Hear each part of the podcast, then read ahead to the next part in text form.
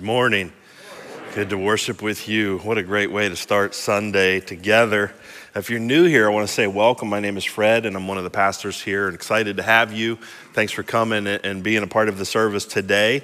Uh, we're going to take a look today at Psalm sixty-three, just so you know where we're going here. Uh, the next couple of weeks will be uh, in Psalms as well. We'll go up through Labor Day weekend in Psalms. And then after Labor Day weekend, we're going to kick off our Revelation series.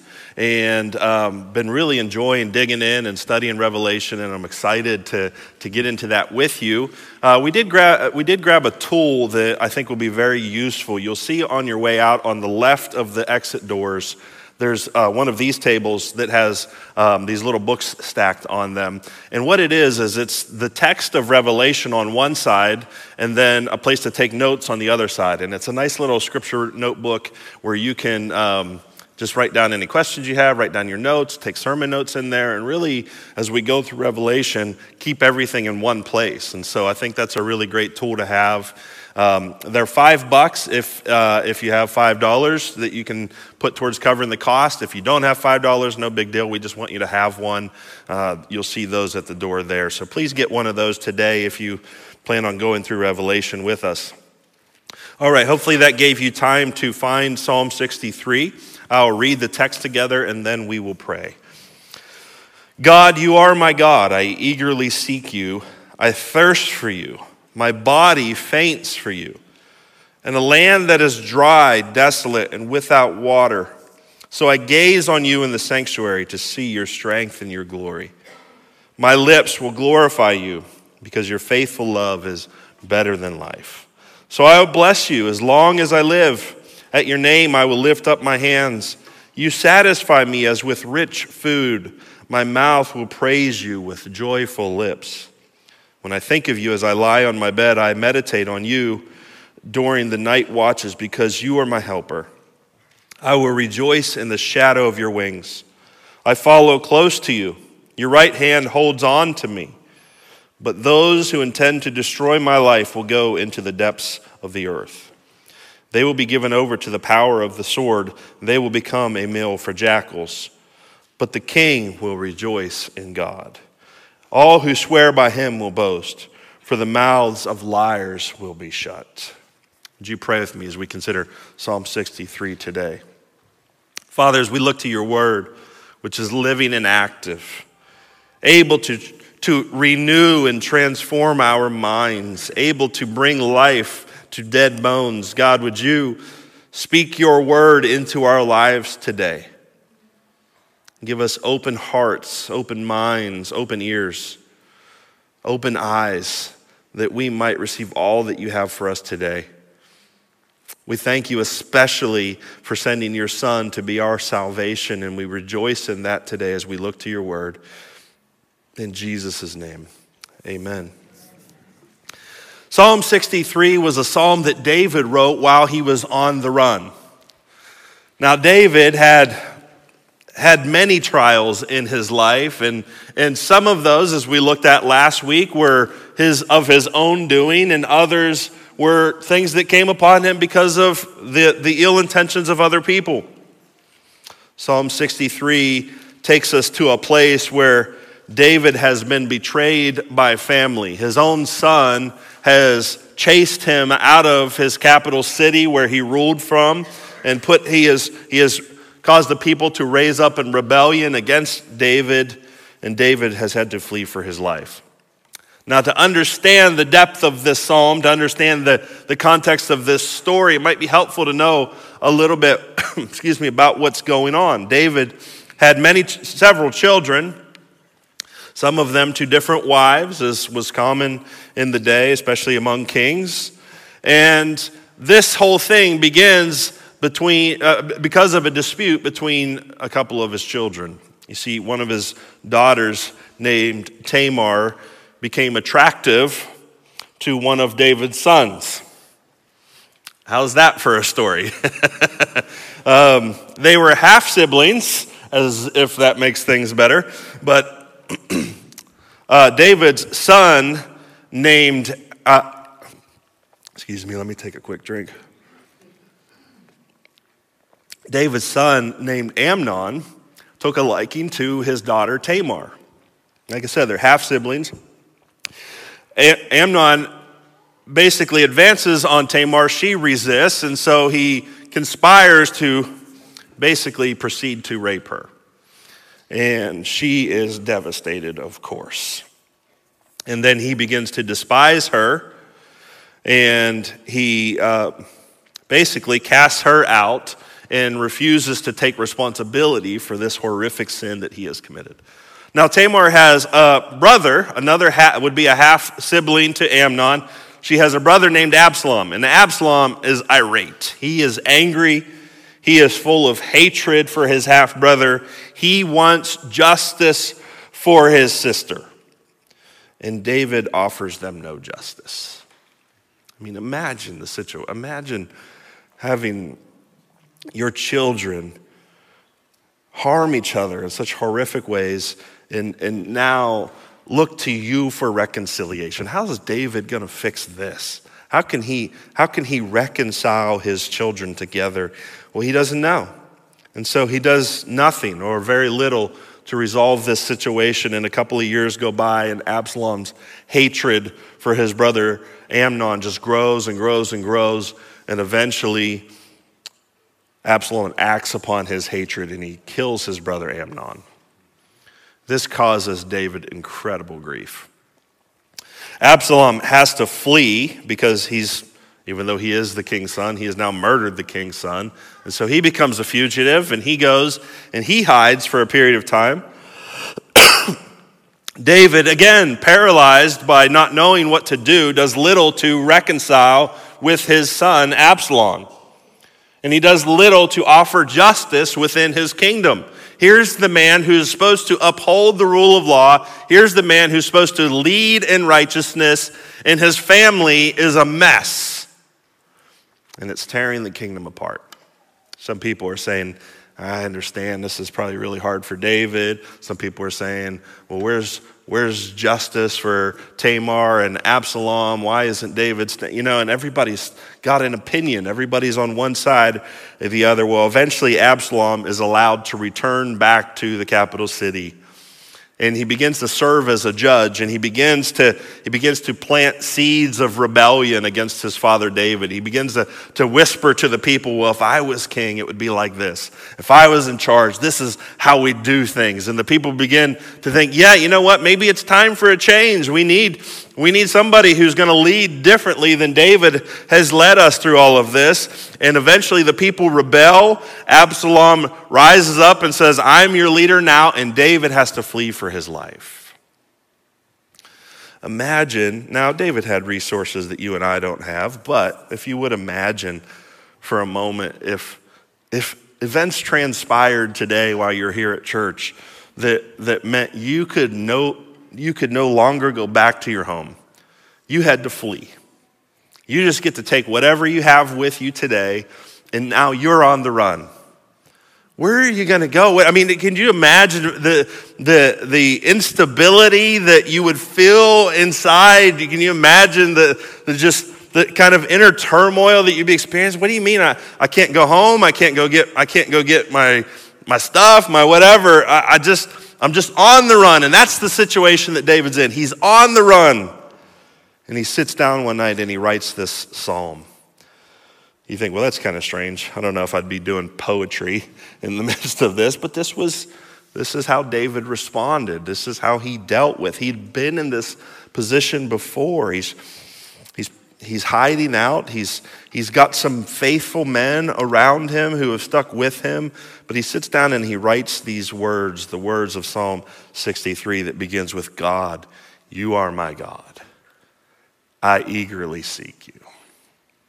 So what I want to do with this psalm today is I want to suggest four ways to stay faithful and to trust God through hard times. David's in a difficult place. He has, he has failed to preserve his family. He has failed to protect his daughter. And now he has failed to protect his son. And now Absalom has led the people in rebellion against him. He's lost almost everything. His children are against him. His kingdom is against him. Where is he going to turn? You know, hopefully you never find yourself in a situation quite like that one. But I can guarantee you, you will find yourself in hard times.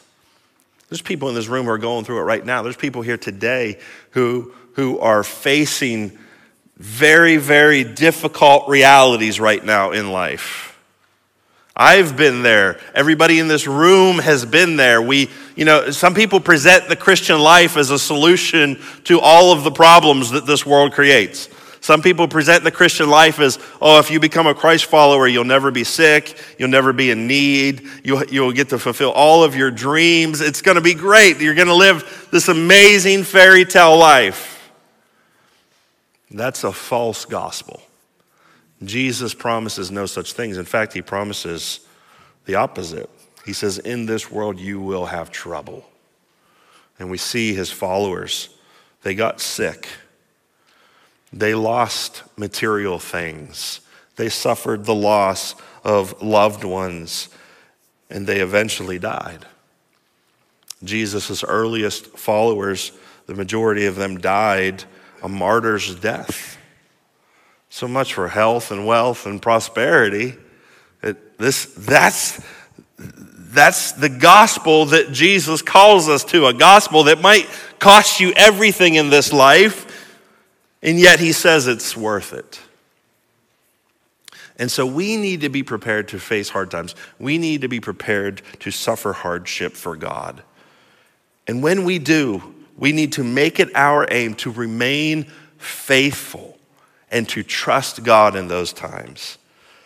So looking at David's psalm, I want to suggest four ways to stay faithful and trust God through hard times. If you have the handout in front of you that we gave you on the way in, go ahead and flip it over to the back so that we can take some notes together. The first one is this: seek God and his glory.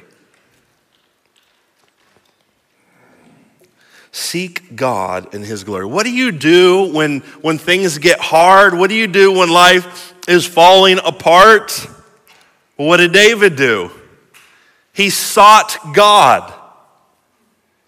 He sought after the one whom he trusted in to reveal himself and his glory through this situation. Verse one, God, you are my God. I eagerly seek you. He says, I thirst for you. My body faints for you in a land that is dry, desolate, and without water. Picture yourself in David's position. He's, he's in a land that, that, that, that creates a physical reality that he applies to the spiritual reality that he's facing. He's in a place where it's difficult to find water. You and I, if if you've always grown up here in Western Pennsylvania, you and I don't know what it's like to live in a dry desert land. We always have water. We have too much water. We have water coming out of the ground. We have we have water falling from the sky. There's, there's water, so much water in Western Pennsylvania, sometimes too much water. And yet David lives in a place where the exact opposite is true. Knowing where water, where to find water is a life or death issue. Knowing where to get water in, in the land that David is in is the difference between survival and not surviving. And he is experiencing that right now. He's on the run. And, you know, look, this is David's kingdom. He's got a lot of allies. I'm sure that as he travels, that they're, they're, they're getting resources. I'm sure that he goes around, people say, oh, there's David. Hey, David, come over here. Are we, you know, we got a well and here's some food or, or, or whatever. It's possible that, that he's got a lot of people helping him, but David knows what it's like to be thirsty in a dry and desolate place. And now he's saying, what I've experienced physically, I am experiencing spiritually.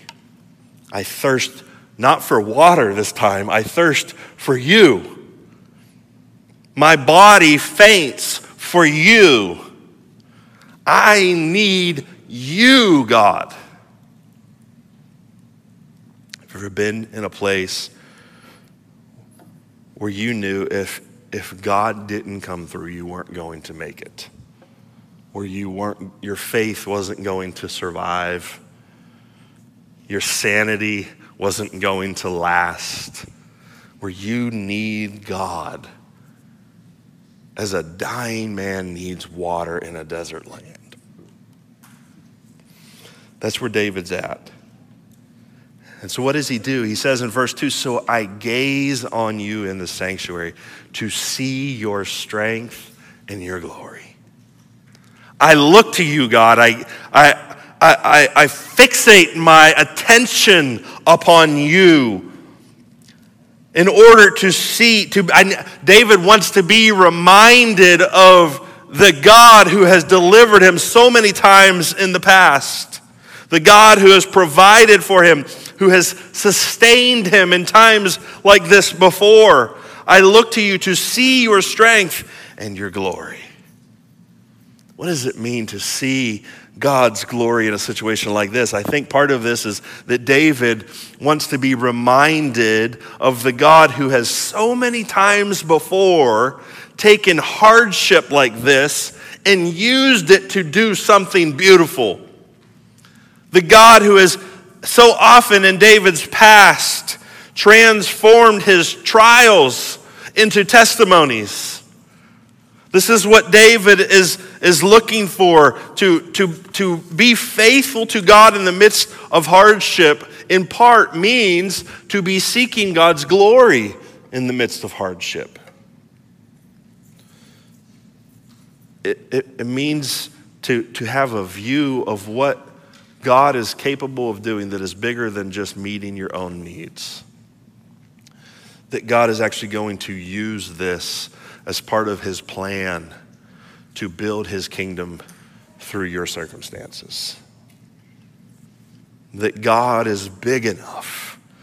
He is, what is, what does David seek? He seeks his strength and his glory. That God is strong enough and he is glorious enough that he can use even this horrific situation where the kingdom that God has given to David to lead has fallen apart.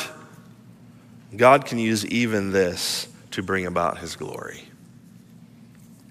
Have you ever experienced that? I have. I have experienced God taking some of the hardest things that, that I've ever had to go through in my life and use them for his glory and for my good.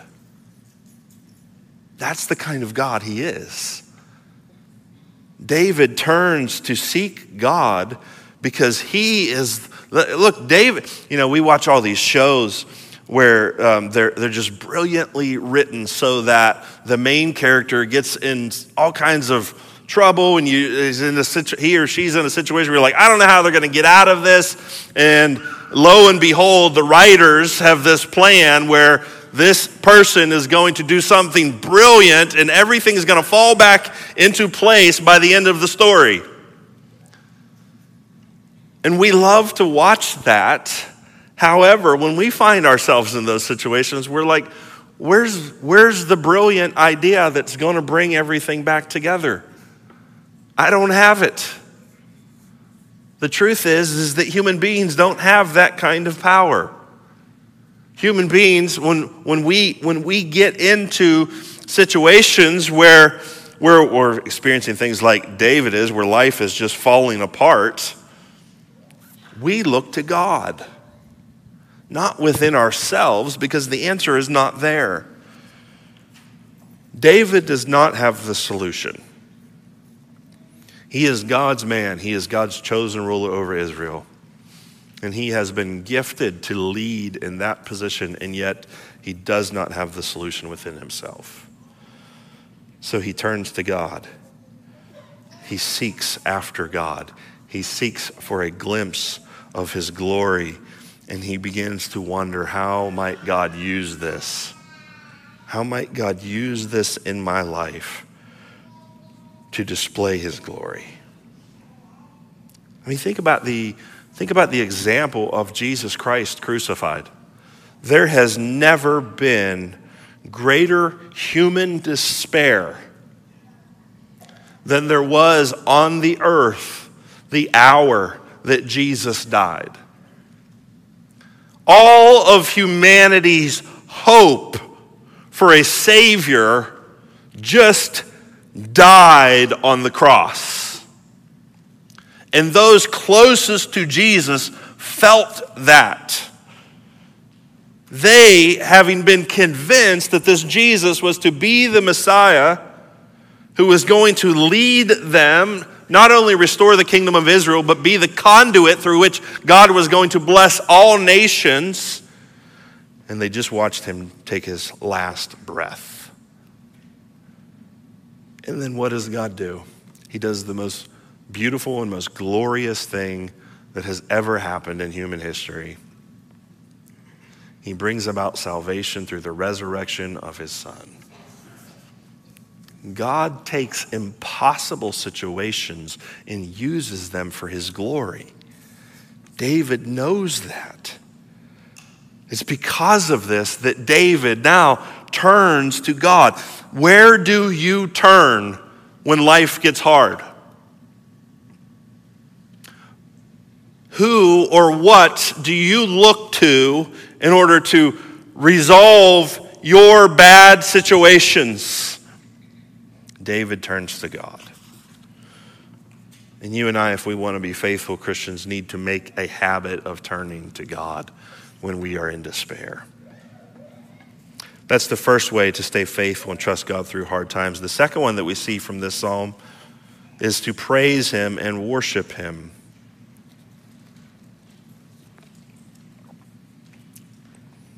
We follow in David's footsteps when we praise him in difficult times. This is what he says, verse three, my lips will glorify you because your faithful love is better than life.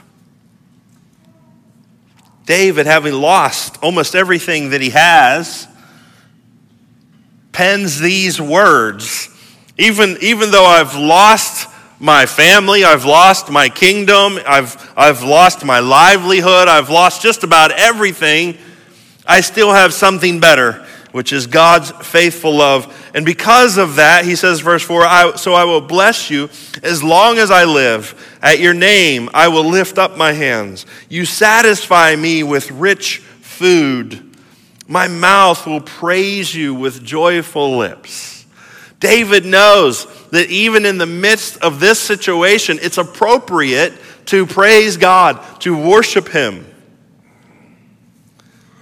He's going to use his words to glorify God in one of his darkest moments.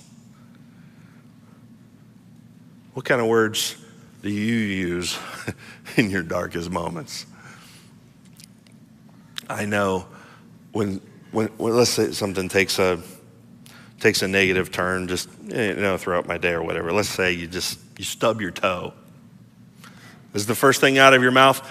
Praise you, Jesus. Thank you. The battery's dead on the car. You wake up sick. I don't know.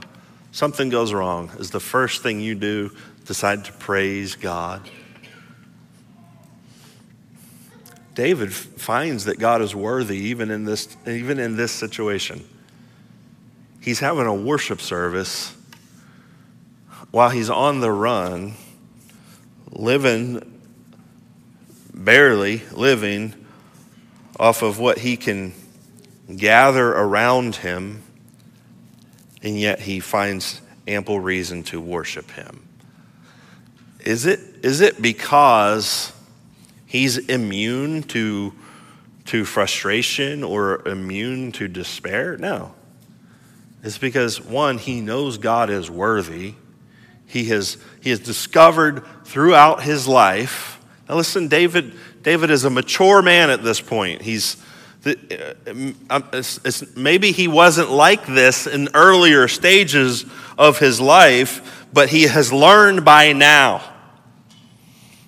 He has been through enough of these situations to know that God is still good. He is still worthy. that the answer is still praise, and that there's actually a lot to be gained by worshiping him. Uh, one of the pastors that discipled me years ago uh, took me through a discipleship study that, that taught me that worship and worry are like a seesaw.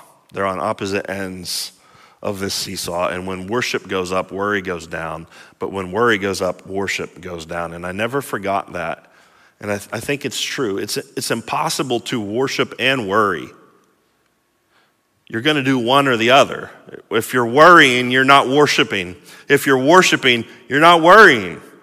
And it's, it's not that David doesn't feel despair.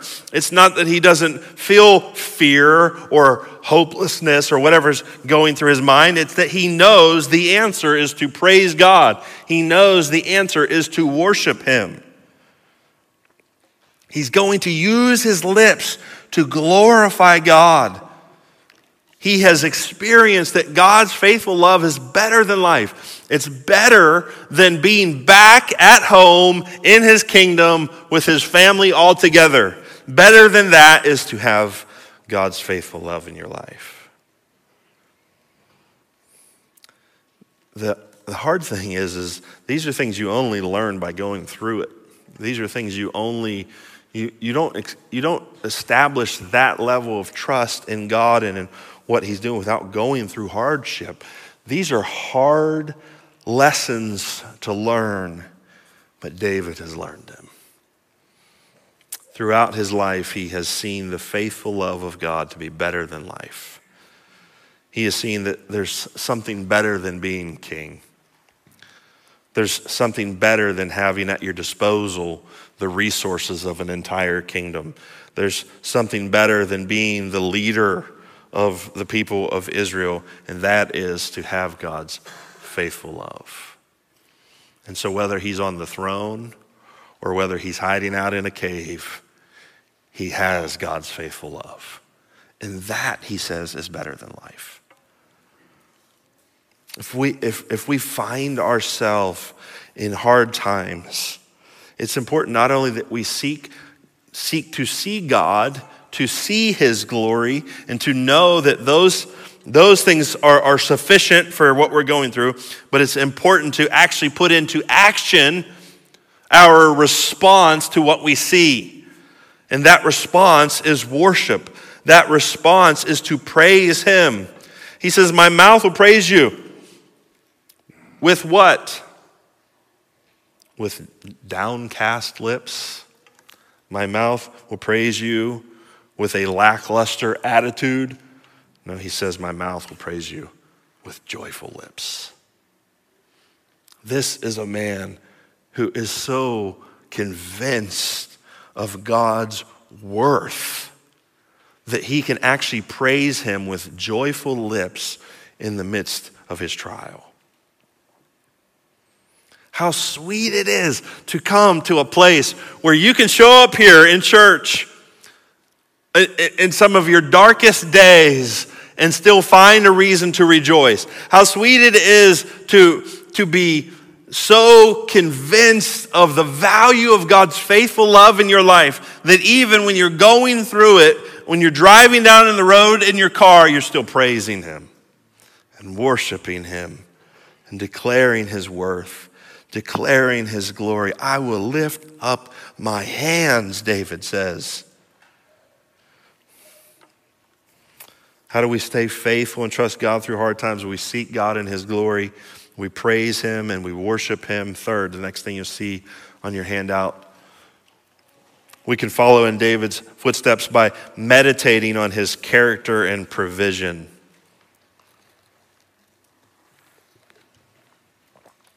We meditate on his character and provision. David can't afford to allow his thoughts to just wander wherever they want to go.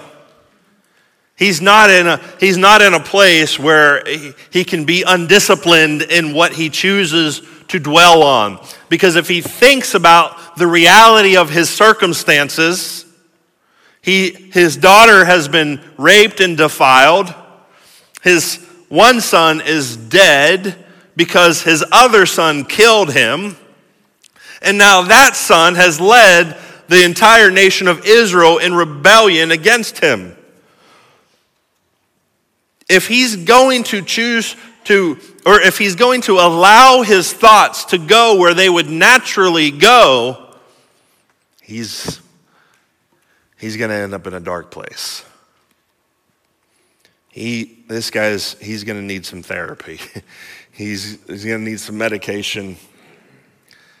It's not going to be good.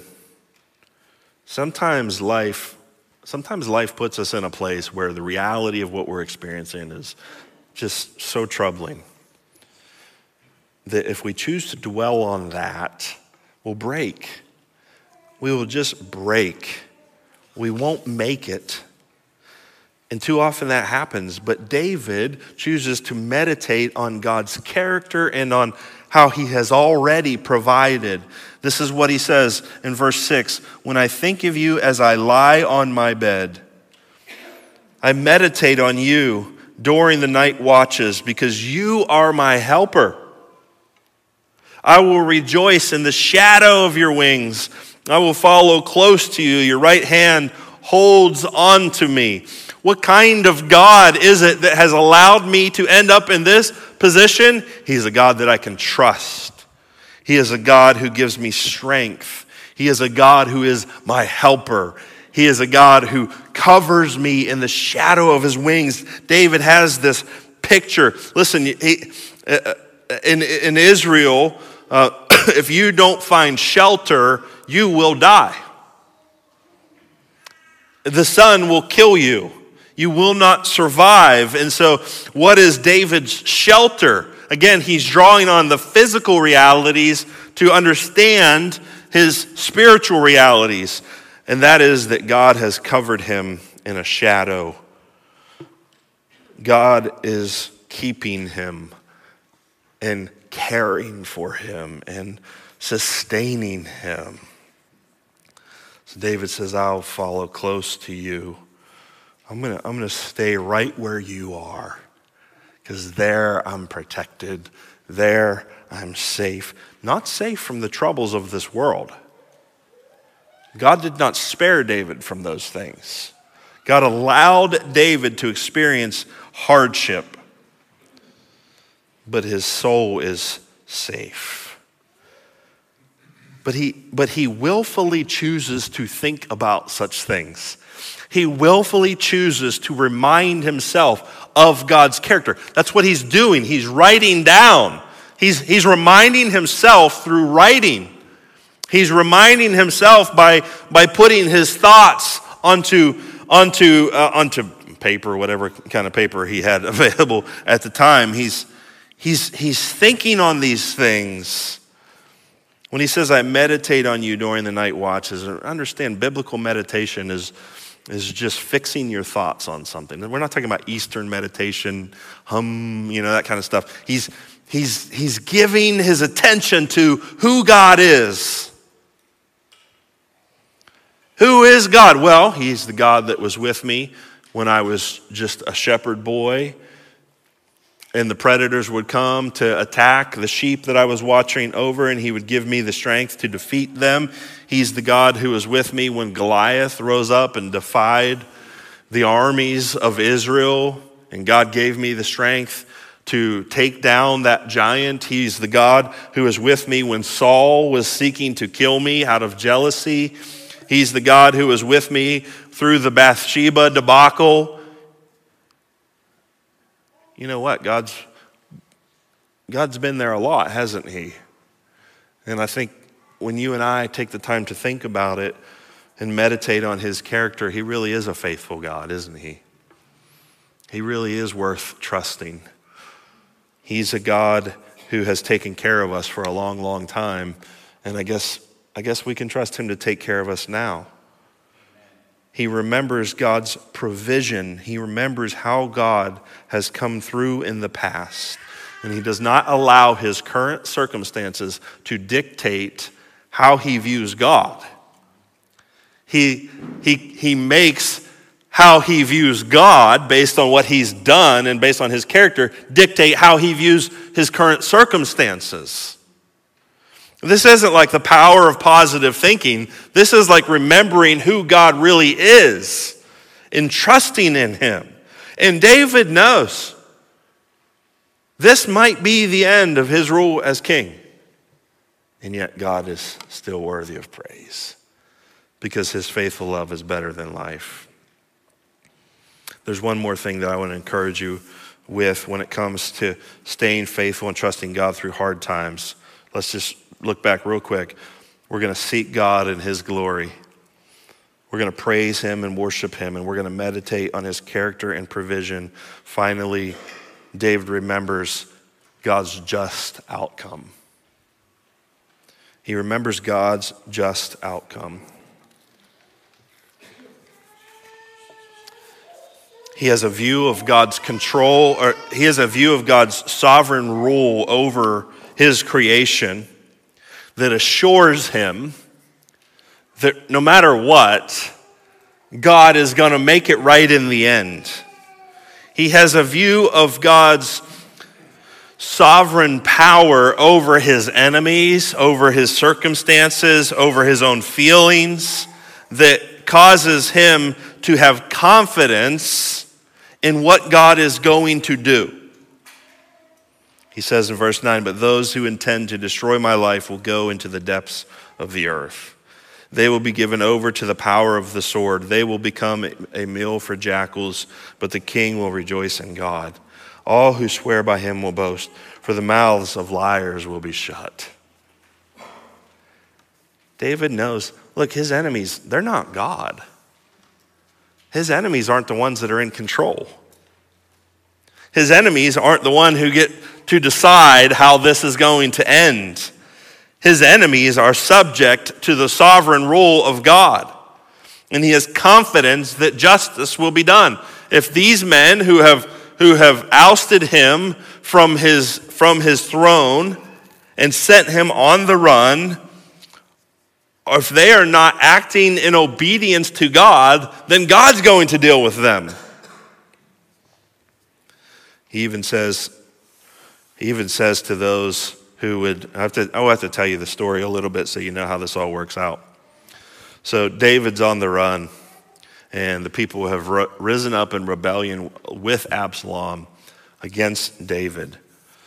Well, eventually, you know, and war ensues, right? That's how this, that's how this works out. Like war breaks out and people are fighting against each other.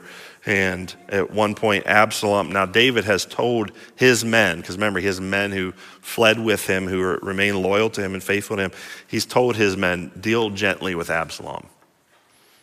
If you get a hold of Absalom, remember, he's my son. And this is part of David's problem. David refuses to bring justice home to his own children. That's what got him in this situation. But right or wrong, he he instruct he clearly instructs, and the scriptures make it clear that all of David's men heard these instructions to, to deal gently with Absalom. Well, Absalom is is in one of these battles at one point, and he's fleeing. And um, when we went over to Israel a couple years ago, our our tour guide, our friend, pointed out to us, Um, in, in one of the places of Israel, there's these trees that that the branches don't start until a few feet off the ground. And so they kind of like hover over your head. But these trees grow up and, and their branches all kind of grow together and form like this ceiling. And so there's this really interesting like forestry in Israel where where it's just, you're just covered, but everything underneath you, except for the trunks of the trees, you can you can go through.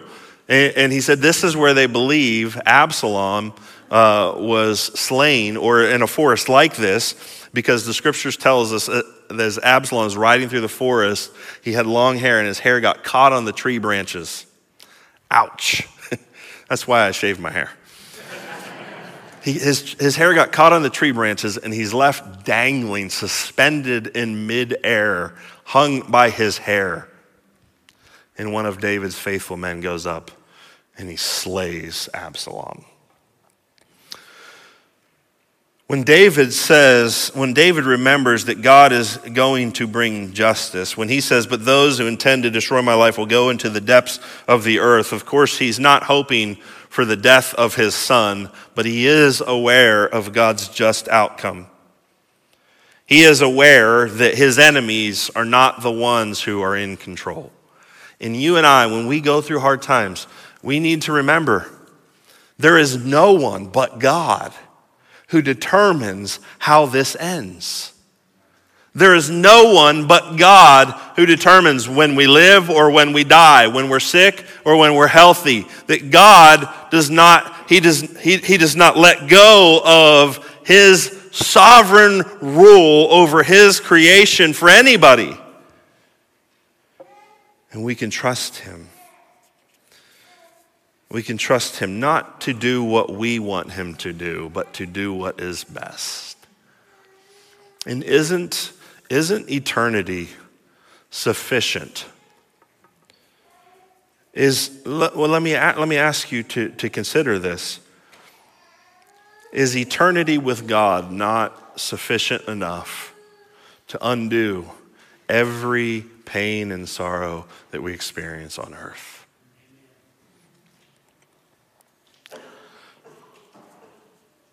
This this story begins with a, a young girl who is raped by her brother.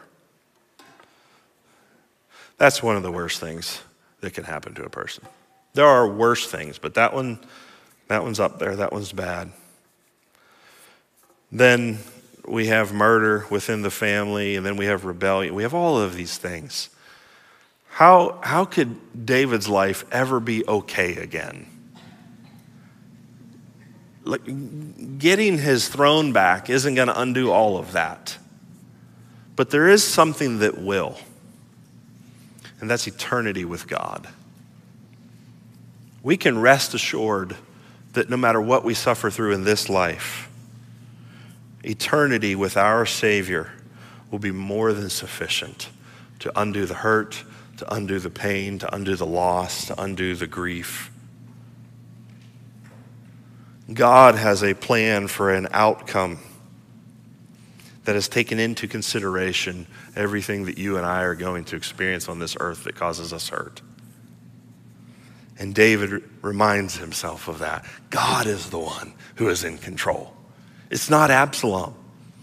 It's not the people who have rebelled against us. It's not the people who are seeking after his life. It's God and God alone. The king will rejoice in God. And all who swear by him will boast, for the mouths of liars will be shut. As we continue to live out our lives in this frustrating world, where we not only experience personal trials and difficulties, but we see worldwide trials and difficulties. As we see the wrong people succeeding and controlling, or at least in our own eyes, controlling the events of this world, we must, we must remember God's just outcome. We must remember that he is the one who decides how it all ends. Amen. And he has made known to us his plan to gather his people and to live with them forever in the new creation. And that is sufficient to undo every hurt in every pain that we go through in this life. So friends, when you find yourself in hard times, I hope that these four things will help you stay faithful and trust the God who is in control. Would you pray with me? Father in heaven, we thank you for your word, which reminds us of what a great God you are. If David, in the midst of everything he was going through, could find reason to praise you, to trust you, to obey you, may we do the same. And I pray especially for anyone in this room who's in that hard time right now, who's going through trial at this moment. God, would you encourage them to seek you, to meditate on who you are and how you have provided in the past, and to trust that you have a plan for eternity that far outweighs anything we'll go through in this life. God, encourage their hearts. Remind them of our glorious future because we have a Savior in Jesus Christ who died on the cross for our sins, took our place so that we don't receive the just penalty for our sins, but we receive your mercy and your grace. And God, for those of us who would say we're not in the midst of trial, may we tuck away these lessons. May we remember how David faithfully faced his trials. And when the time comes where we have to go through hardship, may we do the same. For your glory, for our good, help us to be faithful to you, we ask in Jesus' name. Amen.